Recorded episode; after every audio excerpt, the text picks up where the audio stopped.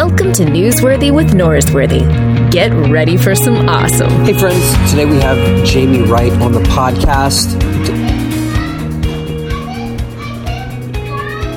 Hold on. Audrey, what can't you find? I found a different card and I can't find that right. That one's fine. Just use that one. Sorry, guys. Uh, Audrey is trying to find a cup, and she's going to have to use that one. Anyway, thought you guys needed to know that. Okay, well. okay, um, if you have a child like I just did, uh, Audrey, run into this room, um, don't have this podcast uh, blaring. Uh, there's some adult content in here. Uh, our friend Jamie, she's kind of like, you know, that uh, you, you might have had like that cousin or like the older, like girl who lived in the neighborhood who like taught you how to use square words and bought you cigarettes. Like that's kind of Jamie. Um, she's not like old. I, I didn't mean it that way, but like, and she doesn't give anyone cigarettes. I'm. She just uses bad language. So just heads up. Watch out. No, no children left behind for the pot. Goodbye. Just listen. Welcome back to the podcast. Our old friend Jamie is on. Jamie, how are we doing today? I'm great. How are you? This is I'm I'm in a great mood. You know why? Because this is one of those rare occasions where we have a father and then a, a daughter on the podcast the next week. Last week we had your dad on Tom, and today we have you on. and good. it's so ex- did you guys talk about this? Like about hey, we're both going on Luke's podcast again. Did, you, plan this? Did you do father daughter in order again? Wasn't it last time? It happened Yeah, too? I think Well- so. Yes, what I did was I called um, Convergent Uh-huh. and Harper One, and I said, I want these two books to come out right around the same time, Uh-huh. so I have them on again. And they were like, anything you need, Luke. Yeah, they they redid the entire publishing schedule just so I could Right. make that. I I probably made this joke before, didn't I? I Mm-hmm. did. Yeah. No, I don't know. I have no idea. Anyway. It's been a long time. We haven't talked in a long time, so I don't know. It had. Why has it been such a long time? Let's talk about that. because I'm the slowest writer on the face of the planet, and it took me a thousand years to write a book. Really? So, yeah. How long did? When did you actually start this book? Um, I started in like, I mean, I, I, I mean, I signed the contract with Convergent like in January of, I don't know, 2016, 2017. That's not bad. No, no, no, 2016. 2016. Mm-hmm. I mean, it's, that's not terrible. No, no. I mean, it took like me. It took me like eighteen months to really write the book, which is a long time to write a book. Did you have anything? Did you take like old stuff that you had written before and flushed it out?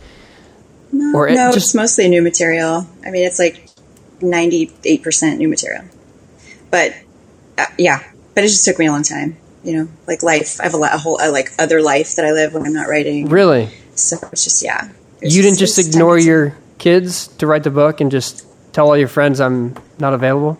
I feel like they would all say I did, but I'm gonna say no. I I tried to find some balance there, but you know, it is what it is. It is, well, again, I think it's fair. That's, that's, there's there's no shame in that. But uh, it has been a while, and so I'm glad that we're back talking. And uh, as I did read your book, which is entitled "The Very Worst Missionary," which is a very clever title since that's kind of like your pro wrestler moniker.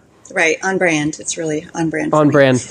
Do you have like? Uh, feel like you should get like merch and stuff like that, like a hat, like a trucker hat. Do you have that that you're selling? You know, not not yet, but Okay. Mm-hmm. hey, one of these days. I just, I mean, would you uh, like who would wear that? Nobody. I mean, I'm not saying I would wear. it. I'm saying, but No, but like nobody, like literally nobody. no one. I mean, I wouldn't. Okay, well, fine. I guess that you shouldn't sell then if you're not going to wear it. I know that's the thing. I, I've, I mean, I sold T-shirts with my cat on them, and they those have done really well. Oh, but okay. I just feel like Yeah. the whole like the very worst missionary thing, like it's too weird. Like people would have to explain it, and I feel like anytime you are wearing something that makes people talk to you, it's a bad thing. So I don't want to like make that happen for people. I respect that. Yeah. What do you think about pastors who tell people to greet the people around them? I hate Bef- them. You hate them? Oh. Well, maybe hate's a strong word, but like I think it's I think it's not for everybody when you like force that do that force like hey say hey to your neighbor ask them what their favorite kind of Easter candy is Okay, I'm and then Easter everybody candy. has to yeah yeah yeah Easter candy. Uh huh. Oh wait, that's a bad thing to do. right? Some people probably love it. Okay. But I am just like, oh, awesome. We get to have, I get to touch someone I don't know and make eye contact and Mm. ask them a question I don't care about. For the for the record, the touching was a handshake, not there was nothing Yeah. else. But that's, that's still that is touching. okay. Doesn't that right. count? I- Does that not count? as I don't touching? know. Like people kind of like insinuate you know different. Think about the things you do with your hands? That's like the last place I should want to touch on another person. Yeah, I, I guess so. I, that's fair. Okay, fine. My idea about a hat, I guess you don't like it. Okay, uh, if there was a cat on it, I guess you could do that. What I was trying to get to is you wrote a book that I read something about you that you and I have some common ground, which I feel like we can go to at this point, since it's not on greeting the people around you before sermon time. Uh, it's specifically about uh, your biggest regret when you were uh, a teenager, around your high school years. They were Really? a brief amount of high school year, and it's not. Do you want to guess what it is? No, I'm afraid. Oh, come on! This would be fun. First I don't all, want to get it wrong. it doesn't Did you? Did you get pregnant no. Okay, you were good. a teenager? good Is guess. Is that it? Nope, that was not it. It it doesn't involve. Um, Cocaine on the back of a toilet. no, no. Oh for two. Let's. I feel like Shoot. third time's a charm. I, I really, I just, I feel like I'm not going to get this right. Okay, it involves leaving high school prematurely. okay. Are you in the dropout club? Well, like I, I after my junior year of high school, I just went to college, and so it's kind of the same. But But did you graduate early, or, or did you take your proficiency, or what, or did you just like say "f this"? I'm moving on. well, I wouldn't have said that word when I was fifteen or sixteen. I took the SAT, and then they just let me into college. That's what I did. just with an SAT? Yeah, mm, I didn't know that was a thing. it it it's it happened to me. Cool. Well, congratulations. But I'm just saying, like you. But you. said, the funny thing is, you say your biggest regret was not. I don't think you actually said cocaine on the back of the toilet in that chapter. that chapter. wasn't my that I might have, but that wasn't my biggest regret. but you said It was not graduating why? from high school Why in the world would that be the biggest regret? um, because I did drop out. I mean, I just You took a test though, didn't you? Like a, a Well, GED test or something? Yeah, like a pro, it's like high school proficiency. So you just demonstrate that you know all the shit you need to know to graduate from high school, and then they are like, "Bye." Mm-hmm. I mean, it's just dumb, but it's but like you know, there's like a I don't know. I just it, I've always felt embarrassed about it, like that I didn't graduate with my class, that I didn't like do the whole four years of high school, and Mm-hmm. and and I think it's not it's not because I, and here's the thing, it's not I didn't take my proficiency because I was doing so well and wanted to move on. I took it because I was literally I'd missed so much school. I was as a sophomore not going to graduate on time because I'd missed so many hours of school. I was failing out of my classes. Like I was not like I'm so smart. I'm going to move on. I was like they were like, "Well, you can't graduate on time." And I was like, "Well, f this," and I left. But part, like when you're 15, 16, like It's 15. Yeah. 15. When you're 15, all the things that are in play to get you to graduate, which obviously the intellectual rigors of geometry or like sophomore level English was not the issue. It was like just staying there and do those things often come from the environment that you're in. And so that decision isn't I don't think it's like fair to put all that on your shoulders. It seems like that's kind of it's partly your responsibility, but it's partially like a byproduct of the system that you're in. And it, to say like that's the biggest regret is just interesting to me um, because it's not like you aren't smart. Obviously, you wrote a great book. Like you can't do that if you don't have the mental acuity to pass high school. I, uh, that that's why. It's because I did. I could have done it. I just didn't. Like I, I absolutely, I absolutely could have graduated from high school. It's not like I was like oh, too dumb to graduate from high school. It was that I lacked like the work ethic and the like. I- just was a mess. I was just a mess, and I just couldn't get my shit together enough to like do what all the boneheads around me were doing Yeah. and graduate. Like so many dumb people graduate from high school. And I didn't, and I wasn't one of them. I just couldn't even hang. Like that's what's embarrassing. Okay, well, I'm glad that I brought up the embarrassing moment from your high school years. Me too. Yeah. Me too. I love I love talking about it. I wrote about it in the book. It's fair. It's, I mean, it's, fine. fair game. Okay, well, Yeah. all right. The more you know. Like now I know that, and I won't bring it up again. You, it's, it's fine. We're good. Um, Okay, so you write the book and uh, you start like you kind of tell like your whole life story, and people obviously the thing is your your voice is typically focused on your experience with missions. That's kind of how the moniker comes from, which is uh, a pretty great name. The I, the fictitious version of how you got that name and your response would have been ideal, but you didn't choose to threaten this fifty year old la- or this uh, old lady who gave fifty dollars a month, and so I'm kind of sad about that. But Yeah. Well, you know, you know. Oh, okay, when you started this, um, you're going off to the mission field, and you have this idea that if you do this, that like God is going to somehow fix you, or God is going to like reward your willingness to do this with some sort of like divine blessing on your life. Uh, do you think that's a common attitude that many people going in the mission field have? Like if they do this, therefore in return God is supposed to do something for them? Yeah. I mean, I don't think anybody says that out loud. Nobody's like, well, God's going to bless me. But there's an underlying theme of like, if I do this thing, surely I will have earned some sort of favor from God. Like, my marriage was a mess when we left for the mission field. My kids were s- struggling and sad. And, um, you know, there was just so much going on. And I really did. I felt like, oh, if I just make this huge decision, if I make this big sacrifice, if I sell everything, if I drag my kids to a foreign country, um, God will fix this. God will shore up this marriage. He will, you know, um, he'll he'll like be present for my children. He'll fix them. He'll make them happy. He'll make us all happy, and he'll provide all the money and all the whatever that we need, and it'll be great. And That- that- and it happened, right? Exactly like that. So that's what my book is about. And so if, No, none of it happened. Yeah, it was just a clusterfuck. It was just like, like let's take our disaster overseas and be a disaster over there, and and God was present, but nothing. Like our lives were still a mess. when you're processing that, if you think God is present because God is supposed to clean up everything and, and make it all right, and now you're at the point where you can say God was still present in it, did you have to reframe your understanding of the presence of God? Absolutely, yeah, absolutely. I mean, we do this thing, especially in missions, where we believe that like God's blessing, or we we act like God's blessing is comes in the form of money and in the form of comfort and in the form of um, whatever extravagance, and we never call it any of those things. We just say we're blessed. Oh, I got a new car. I'm so blessed. I got a great job. I'm so blessed. I Yep. flew to another country. I'm so blessed. Um, and then we show up in these other countries with all these other these things, and we say, "Oh, God wants me to bless you with this." And so the the idea is that you know God's blessing is in stuff, and it's in these gifts that He gives us, and it's in whatever. But um, you know, really getting into Costa Rica and realizing that no, no, no, God's blessing is that is, is that He never leaves us. That's it.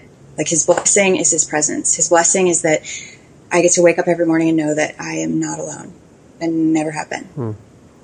And it's it's super comforting, I think, um, and it's super freeing because it really helps. I think helps me look at other people differently too. How so? Like, how do you see people different? Um, you know, being able to look at someone else and and realize that they don't need me to be God's blessing in their life because He's already present with them too. Um, is it, it it just really like takes off the wheels. Like I don't, you're not my project. You can just be my friend, or you can just be whatever. Like nobody needs to be my next special project for the kingdom of heaven or whatever. Um, that we can all just you know be together and let God work individually with each of us and um, trust that that's happening because He promised to bless us, which is to be with us. Yeah. How would you help someone understand or go through the process of moving from God's presence equals blessings, like the Santa Claus God, to God's blessing is God's presence? Like, or how, like, what was the process for you? Were, were there things that move that along for you? Oh yeah, for sure. And I did. I wrote about this in the book too. I just, um, you know, showed up in Costa Rica thinking that God's, if I do this thing, He's going to heal my depression. He's going to make my family happy. He's going to make my children well adjusted. He's going to fix my marriage. He's going to do all these things, um, provide, you know, limitless goodies for us. And um, you know, a year in, two years in, during the second year there. I was more depressed than ever. Like, didn't want to get out of bed in the morning. Didn't want to put on pants and leave the house. Um, my kids were all struggling deeply and um, with loneliness and being foreigners, and I mean all kinds of things. Um, and they're great. I mean, they're amazing kids, and they handled everything really beautifully. But they still struggled. And um, my marriage was a disaster, and our house was robbed, and our car was stolen. Like we literally, it was just everything was a mess. And um, I was sitting at home writing this little like blog, you know, this little missionary blog, writing back home, like, here's the Wright family doing God's work in Costa Rica, and we're so yay, we're so awesome. Um, and I sat down one morning to just whatever, I guess, write a blog or whatever, and um, and had and I was had been drinking a ton of coffee, and I was like, I gotta pee. So I ran, like, ran into the bathroom because I'm a total pro. I procrastinate everything, Even peeing. going to the bathroom. Yeah, yeah. So I like ran to the bathroom, like rip off my pajamas, and there is a gecko, uh, like on my thigh. Like it was in my, like it was in my pants Hmm. The whole time. Like it was, yeah. And it was, I mean, like not. This was not okay. It was not nothing about the scenario. I was like okay with. Um, and so I just like freaked out. Like literally, there was a lizard inside of my pants, and who knows how long it had been there? Days, weeks. We don't know. um, I was just so upset, and I just started like screaming, and um, I, you know, wrapped things up, finished my business, went out to the living room, and just like fell flat on my face on the floor, on like a little cold tile floor in this little house in Costa Rica, and I just was like sobbing, mm. like, like this is not, this is nothing that I thought God was going to do. He's not doing any of it. He's not doing any of it. Our house is empty. We have no, we have no, like, nothing. We own nothing. Everything's got been stolen. we have no money to replace it all. We, our, my marriage was a mess. Everything was a mess. Everything was a mess. And I was so mad at God. And I was just like, you promised, like you, you, you promised your blessing, like that you were supposed to bless me, and your blessing was supposed to not include any of this bullshit, and it was supposed to be easy. we are supposed to come here, and you're supposed to make it easy. And as I'm like going through this laundry list of things, like I did not sign up for this. I didn't sign up, you know, to be poor. I didn't sign up to be sad. I didn't sign up to be lonely. I didn't sign up to be struggling. And God was just like, but I didn't promise you Yeah. Things. I didn't promise you ease. I didn't promise you happiness. I promised you that I would be with you. And that's the whole that's the whole thing. That's the whole Jesus thing, like Emmanuel, God with you. I'm with you. And it was a hugely transformative um, moment for me. And so that was how how many months had you been down there, in Costa Rica? That was like right in the beginning of our second year. So I've been there maybe 14 And months. how long were you there 14, total? 15. Five years. Okay. So beginning your second year, you start to have this uh, like understanding of God's blessings, blessing and presence change. I, I assume it doesn't like happen overnight. Like you have a gecko in your pants, and then all of a sudden you, you get it, or you have a healthier view of God's presence. Right. But like it had to be something that like worked through the years while you're there. for sure. And even leading leading to there, like it was just yeah. I think it was just one of those moments of clarity where I just go, oh, okay, this is what you've been trying to say all this time. Yeah. like it was, you know, or where I finally was able to kind of put words to it, or yeah. But it definitely had been a process. And so you, you see God in that. Like there's a mess of it, the the complexity of life in Costa Rica with three boys who young at the time, Wright? Yeah, well, teenager. My oldest was a teenager, so you know they were seven, nine, and thirteen when we got there, and those are super formative years. Yeah. you know? And so you're you're going through all that and you're processing this, and then at the end of this, you come back home, and um, the blog started originally as like what, like the the right family missionary in Costa Rica, like the typical like fundraising kind of meal ticket that you got to keep people up to date so they'll send you checks, and then you start being honest Yeah. during that time, and that's when everything kind of goes sideways. But even Mm-hmm. like you talk about in the book that early on there's signs like that you're not going to be the stereotypical like Mm-hmm. um, what is the the language you use is not the language I was going to use. Um, for some, like for some, like by the way, I feel like I should have put a, a parental advisory explicit warning on this podcast, and I feel like I, I might have to go back and do that. Um, I can stop. no, you you can do. I feel like we're already in the or you can bleep it out. bleep it out. That's a care, lot of work to bleep it out. Let's. Just, well, I know. Sorry. it's all right. Um, ok- okay, let me let me ask a question about that. So in Nadia Nadia Bolz Weber, I think the first word in her book, her first book, was an expletive. Fuck. Okay, that's that's one. That that was the Yes. word. I think that was the Okay, so let me ask you a question about Tony Robbins. You know who Tony Robbins is? The guru. Yeah. guy? Did you? He had a Netflix Okay. special, which was. I saw it, Did you yeah. see it? It Yeah, was it was cool. It was interesting. fascinating to me. Like I, uh, th- the machinery in which uh, he has created the whole world. Like I think most of it's just lies, of course, but it's still fact. Maybe you're Tony Robbins fan, and I, I just offended you. I apologize. I'm good. We're, We're good, good. with that. Okay, so he, Cool, yeah. talked about why he uses expletives, and he used it as a way of using like uh, we're trying to shock people and to create a response. And part of me wanted to go, you just like to use those words. Like I don't feel like you have like some well thought out ideology on how expletives function in the English language. Like, why does there need to be a reason? Yeah, you just I mean, if, you, if there's a reason, like that's super manipulative. Like if Tony Robbins is using like expletives to elicit an emotional response in people, I mean, he gets paid to do Like, that. yeah. So whatever, that's his deal. And and he's smart enough to know it. Cool, whatever, that's for him. But um, I have always set out to write in a way that is just like, hey, we're just sit- we're just having coffee. Like I'm sitting with my friends having coffee. And the beautiful thing about the internet is that it's like my space is like I'm inviting you into my living room and and you know we can have a real conversation and if you don't enjoy my company you do not have to show up Yeah. Some people would think that if you use certain words, then therefore you can have a theological observation about the presence of God in complexity, like you Right. just did. But you are able to see those as there's no incongruity between those two things, right? Some some could understand. How would you help them understand that? I, I am so tired of this conversation. I mean, and it's so worthy. It so needs to be had. Like, I, I just am like, I cannot believe we're still talking about like curse words in the Bible. Like, it's so, I just am, but I, I understand not everybody is, you know, we don't run in the same circles and not everybody's, whatever, had this conversation. But, um, it is like, to think that the Bible was written in English and that there is a list of English words that are no good, no bueno, not allowed, um, is so asinine to me. Like it's so childish and absurd and ignorant. Um, and so when people come at me like, "How dare you call yourself Christian. a Christian or a missionary or a," you know, they're like, "You're a heretic, you're apostate, you're a whatever."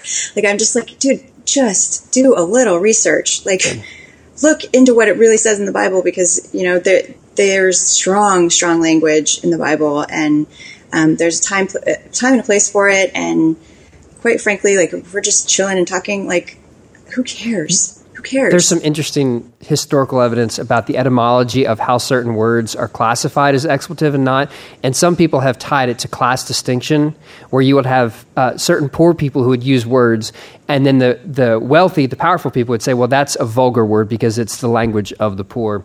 Uh, anyways, it's. Um, how how apt it's so apt you know we're going to sit here in our high tower called the church and like wag our fingers at the people that we think are less than Mm-hmm. Yeah. us Well, first of all, it's great to know that uh, I bring up a question of a subject that you're so tired of.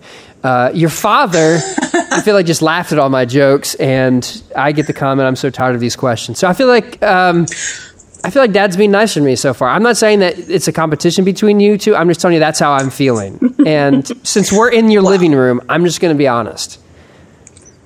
this is your living room so if you want me to not use expletives and you say that i would never do it That is so. If you were like this is my podcast i'd prefer that you not use expletives i never ever would And that is never. nice. That is very nice. And if I was in your living room and you said to let geckos float around in your pants, I don't know if I would do that as willingly as you would do that for me. So thank you. but yeah okay good I'm just. I mean, if it would. I, I agree. Yeah, no, I understand. But that's the point. Is like you could leave. You could be like, I'm not comfortable with that. I'm gonna I'm gonna go somewhere where I don't have to have geckos in my pants. Yeah, I'm mean that's kind of honestly. I I don't mean to be rude, but like that's kind of one of my house rules. It's like no geckos know, geckos. pants. Like it's okay in the shoe or a shirt, but just the pants. Like that's there's a line. That's a little exclusive, but whatever. We all have to draw fine. the line where we're comfortable, and that's where I'm comfortable. True. Um, True. Okay, so I've heard you talk about uh, your attitude towards short term missions. And I know last time we talked, you were in Abilene, you were doing some stuff with the Abilene Christian University Wildcats talking about missions. And I know, did you, you like preach or something at Highland where my friend Jonathan currently works before he gets fired for people hearing this podcast and they know that he's associated with you and brought you in to preach.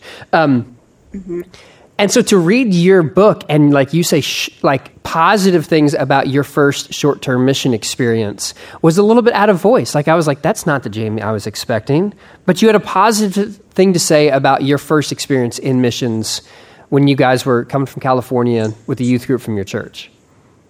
Did I?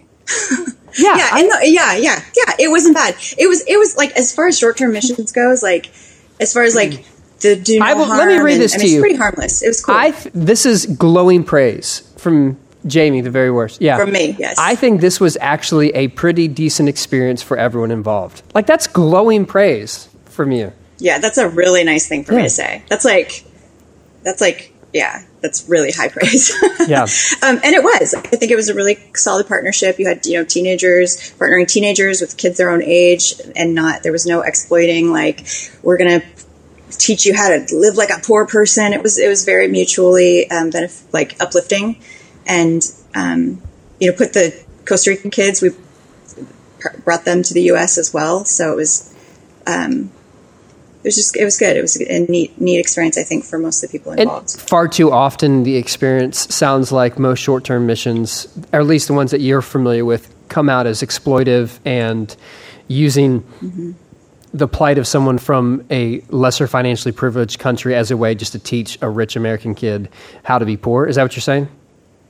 how to be yeah how to be grateful for everything they have is what we say. We say we want them to be we're going to show our kids how to be grateful. We're going to show them how blessed they are. We're going to show them um, we're going to expose them to poverty. I mean it's just stupid. And it doesn't work. It's not true. It's like not a What do you mean? How's it not true? so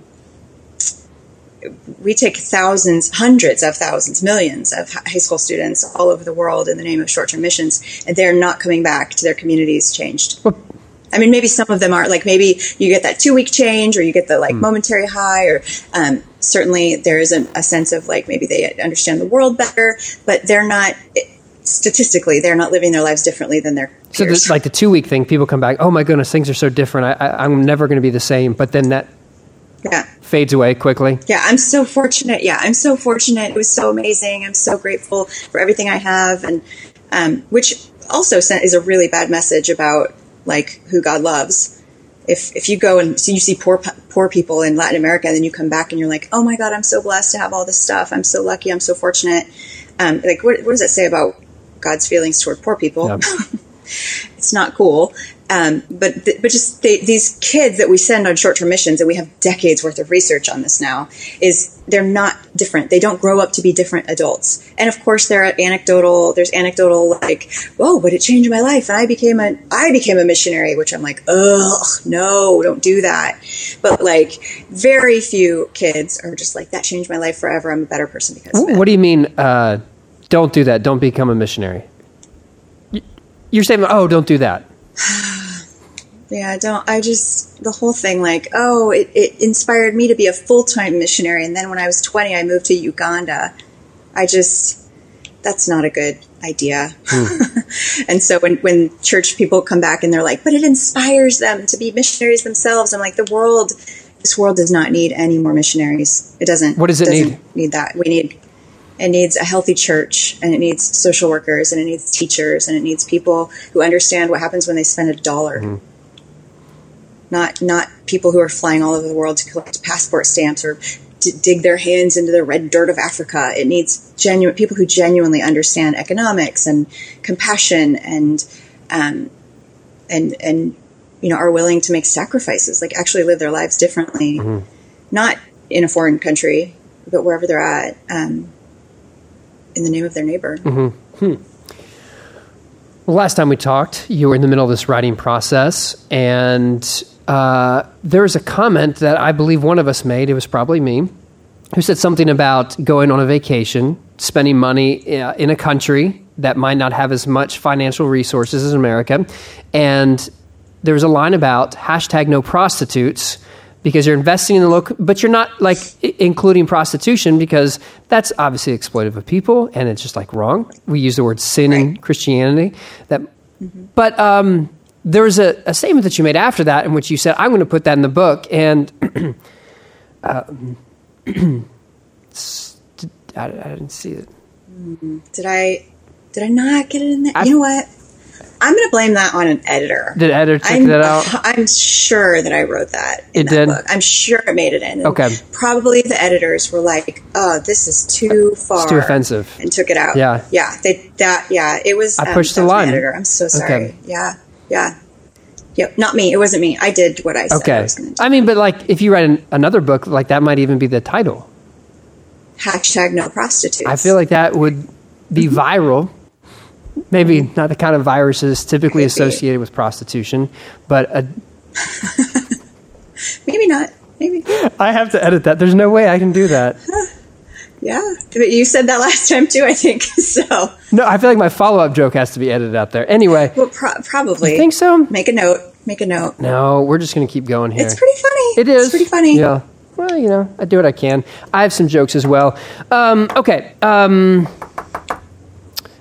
so you go over there. You're expecting like this blessing, which in some way, like that's the same language of people thinking, uh, I'm going to go here, I'm going to get blessed and get my life fixed. It's similar to people come back and go, I'm so blessed here because things in my life seem to be fixed already because I have all these financial resources.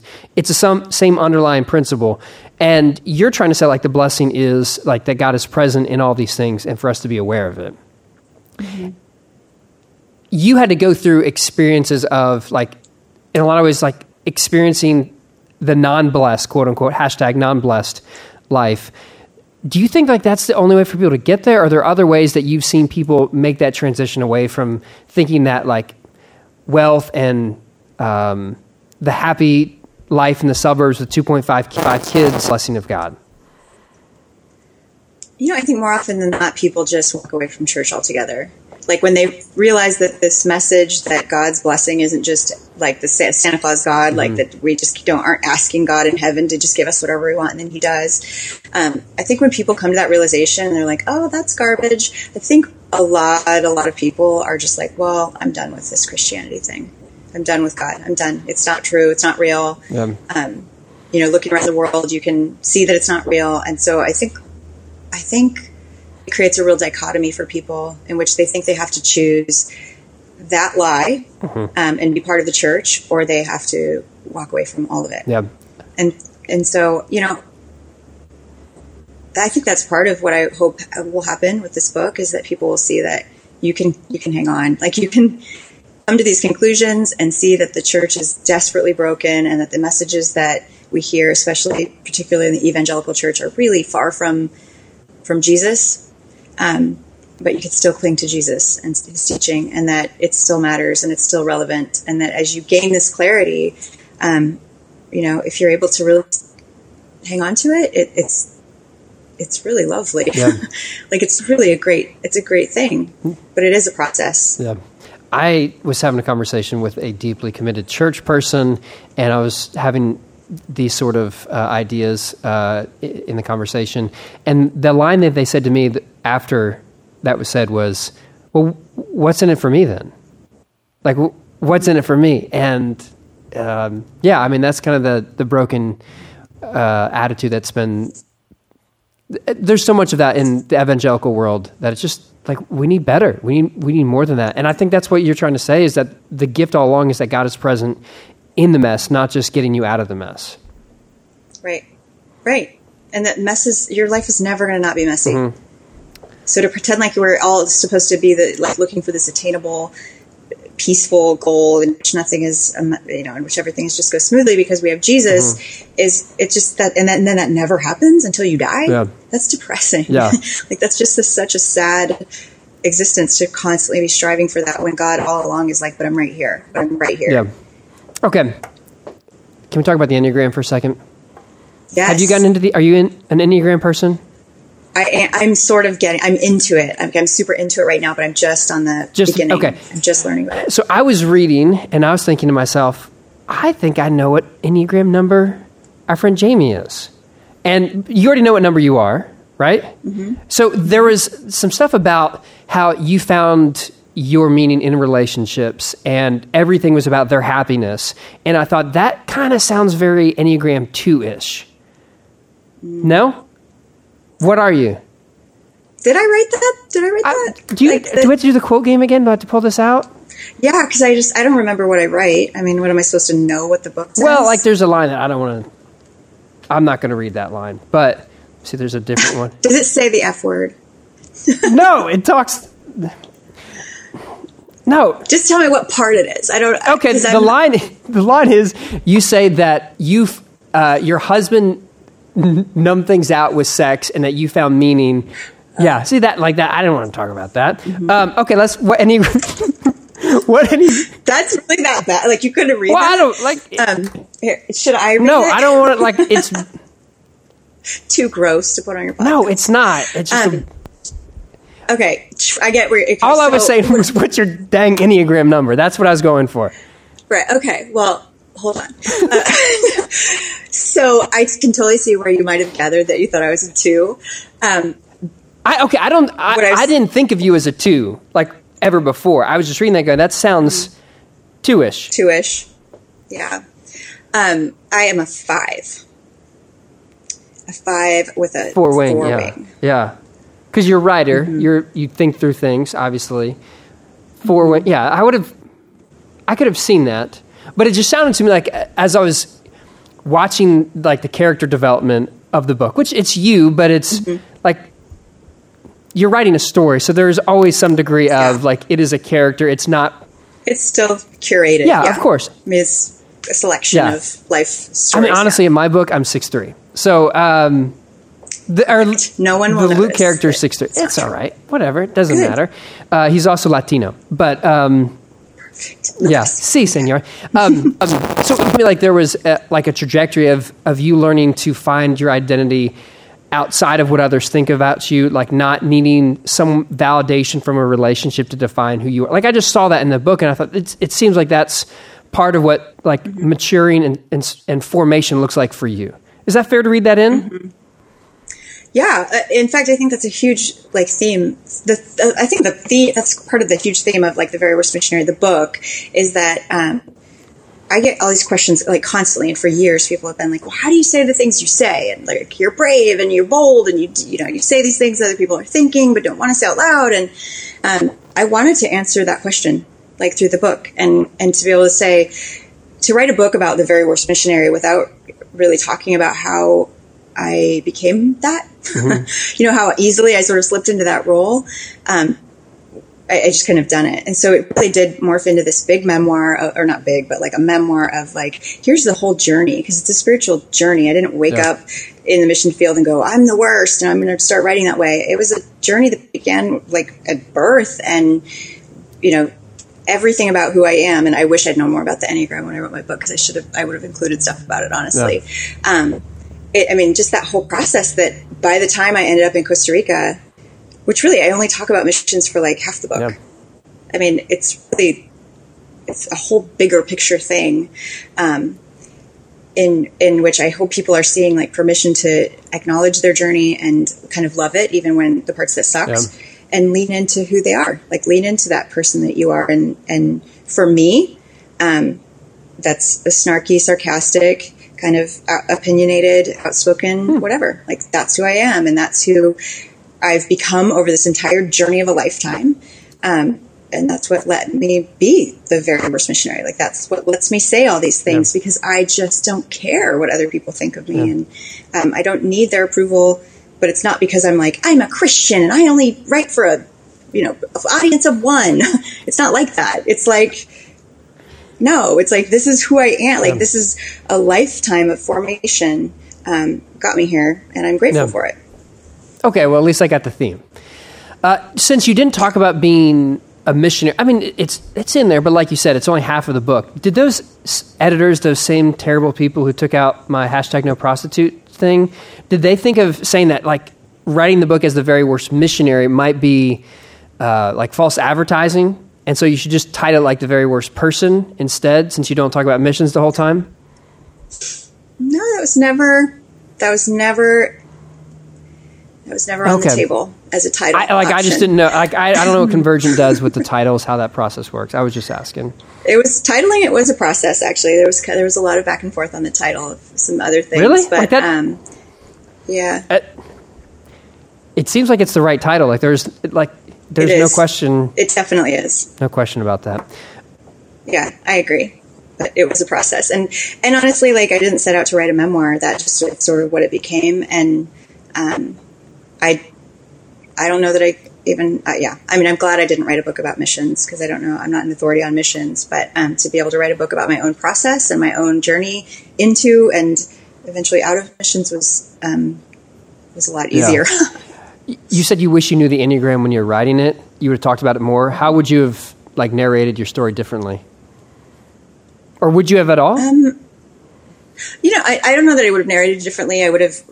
There's just the enneagram thing and like knowing my number and know and like like lear- learning more about how people like me process the world. It, it's so um, it, it's so permissive to me. Like I just feel so much permission to be a weirdo and like to like to, to get into my little circles of fiveness, you know, like research and d- distraction and um, you know that thing like about like supporting my husband when he was young, like falling so um, into this like kind of toxic relationship of like being married to someone who um, needed to be affirmed and finding finding my own um, like value in affirming him, Yeah.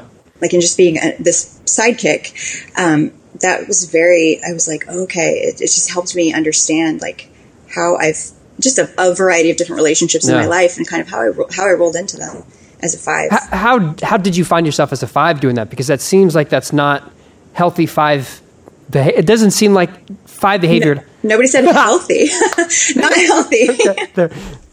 I wasn't a twenty year. I wasn't an eighteen year old healthy five when I got married, but I was oh, definitely. Oh, that's weird. I, I thought to say for me to be like, oh, I'm absorbing this information. I'm learning. I'm learning this person, right? My spouse. I'm learning everything. Everything was like, how do I, how do I, how do I learn? Like, it was just such a, an awesome, like for me, it just felt so fulfilling. Like I can, as long as I learn how to make him happy, as long as I learn how to make him feel happy, um, then I'm doing my job.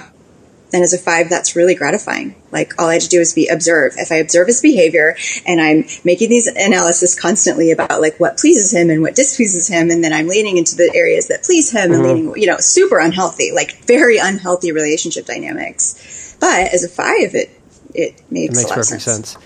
Did you find the writing process to be something that you're going to continue doing in the future? Is there another book that you've got in your soul somewhere that needs to be birthed?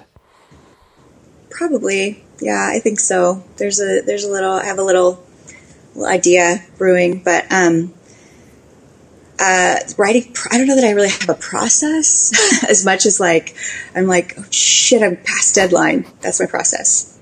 Like ah, they're gonna I gonna I'm, I owe one- someone a lot of money if I don't write this. If you don't do that's this. My, that's my process. Yeah. So I have had to work on my bibliography for a couple hours this morning, and it put me in a real dark spot. And so when you wrote your book, it didn't seem like you had to do that a whole lot. And so I feel like whatever you did was a better option than what I did because you didn't have to work on end notes as long. well, but that's I mean you know whatever. I I sort of can get away with just whatever. Yeah, it seems like there's a few things that you can get away with doing that I probably can't. Mm-hmm. And I'm glad that we can acknowledge that. I think that that helps us going forward. Yeah. Yeah. I've actually had, I have some like amazing reviews on Amazon right now. Some like sparkle, like the, the, the best one star reviews ever. Like someone was like, if I stood up and read this in a public place, I'd likely be asked to stop. and I'm just like, that's amazing. Um, and so people have, I've heard from like four people now um, over the last week who've been like, um, I was looking at your book and I wasn't sure if I was going to get it, but then I read the one star reviews and I was like, absolutely, I'm getting this. And I was just like, yes. And somebody wrote me and he was like, only you could have your trolls like working on your behalf. And it's true. I mean, it's just true. Do you think that having the word missionary in the title kind of puts you into a reader that's definitely not your reader? Because, like, Yeah, it's like the Christiany. yeah. yeah, because the Christiany stuff, that's not like I'm not saying you're not. A, you're obviously a Christian. You're a follower of Jesus, um, but that isn't your your your people. Like the people who read you are. It's not that Mm-hmm. But, like, person. when you're going to get a new book, don't you usually like um, look at the back, read the back, and then um, maybe thumb through it? Like literally open and open at any page, you'll find something terrible. Like you'll find something that would make a normal, like your everyday Christian be like, I can't read this smut. like, and then put it down and don't read it. Like whatever, it's not for you. It's okay. Not everything has to be for everyone. yeah. So Who do you think? Like, if you want one person to read this book, who is that person that you want? Is it the the eighteen year old person who's trying to figure out who they are? Is it the like who who who do you have in mind? Is like this is the person that I want someone to give this. Like, if you've got someone who's listening who's going, I have someone who's going through something right now and they need a book. Who do they? Who do you want that person to be that gets that book? Um, probably the person that is really struggling to um, maintain their hold on Christianity, right? Who's like, is this even worth it? Am I doing? Is this real? Is this? Yeah, is this a really? I mean, it's a book of deconstruction, really, of just kind of saying like, these are we're taught these things, and we think we have to fit into the box a certain way, but it's just not true. And um, you can you can walk away from it and still hold on to these like basic ideas and these tenets that like the teaching of Jesus that lets you No. that, that makes you Christian. Um, and so I, I think that person, like the person that's really like stuck in that deconstruction, um, and not sure if they're even, yeah, or, yeah. And it's not, and I never get to the reconstruction part. I think that would definitely probably be more the next book, but, Mm-hmm. um, but like to say it's okay. The person that's not sure it's okay, and that is a feeling like people struggle with that. Like, am I even allowed to think these things? Am I even allowed to like wonder if what the pastor says to me on on Sunday morning is true? Am I allowed to research it? Am I allowed to say you're wrong? Because they are, but nobody thinks that they can. I'm not ever. I mean, there are definitely a crowd of people that are kind of leaning in that direction, and I just I love to sort of spur them on in that journey. Un- unless they go to my church, then you shouldn't think that the pastor's wrong. But Everybody elsewhere, should. like elsewhere, you could, but like not like you didn't mean that for mm. my parishioners, right? Like maybe extra for yours, like extra, like this should be like extra questioning. I feel like I think taking notes and then googling it.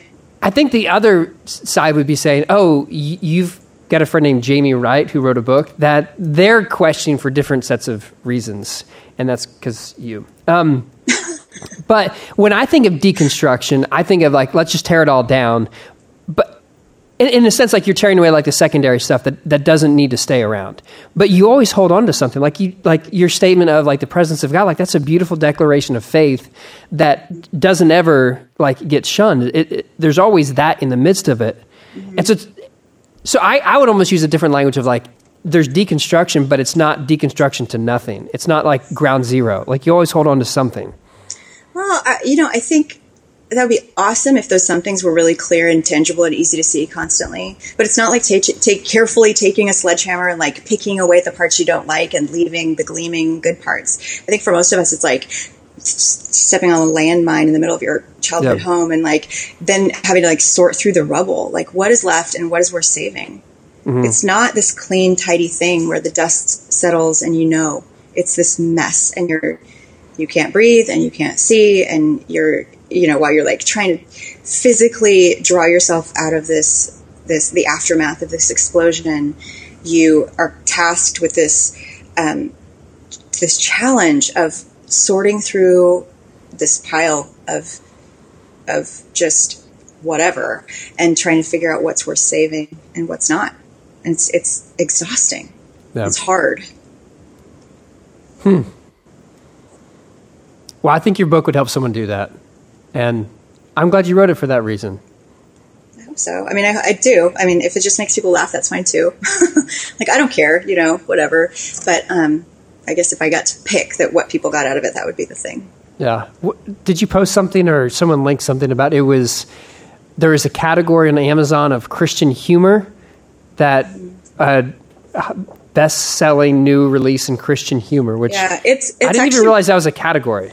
I didn't either until I wrote this book. I didn't know until they put it on Amazon, and I was like, "Oh, that's my category, I guess." But um, it's been off and on like the actual bestseller, like the number one bestseller in Christian humor over the last few weeks. I know it's, it'll get up there for an hour or whatever, and then Really? something else will beat it out. But That's awesome. Yeah, it's kind of exciting. And then um, even more exciting to me is that um, like two weeks ago.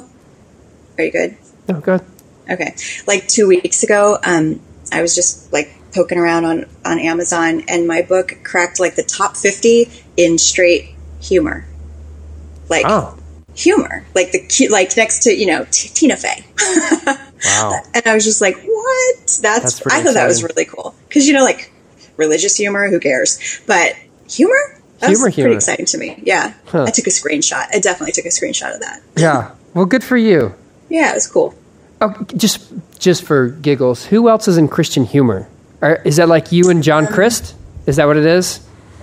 maybe I don't know. I don't really. Like I don't know who like what other Um, books is Jen Hatmaker's in it, and like Melanie Okay. Shankle, and um, I, mm, Okay, I didn't even realize like Hatmaker would be in that category. I, I didn't know the category existed, and so I'm yeah, I just thought yeah, it's a news to me. Mm-hmm. I, I don't know. Like, I guess I thought it'd be like in memoirs. Or, I don't know. Yeah. I don't know where your, where how they decide where your book lands. how many but jokes do you have to tell before it gets into Christian humor? That's what I would like to know. Is there a cutoff? I Is there? I wish I knew when I was telling a joke. like I'm not like I'm going to fill my book with jokes. I'm just like here's my life. It's hilarious. Hmm. Yeah. And people are like, "Oh my god." So, it, yeah, I don't know that I'm like think I'm all that funny, but other people other people do. So that's fun. I think I thought it was fun. I, I really did enjoy reading it. I, I appreciate you uh, doing this book. I enjoyed reading. My daughter sat down next to me and said, "Dad, read to me what you're reading." And I was like, "Uh, Oh, hard pass on that one." Yeah. We're sorry. That's the second time I've had to do that in the last month. So, um, podcast for adults, not for my six year old. Anyway. exactly. Mm-hmm. Yeah.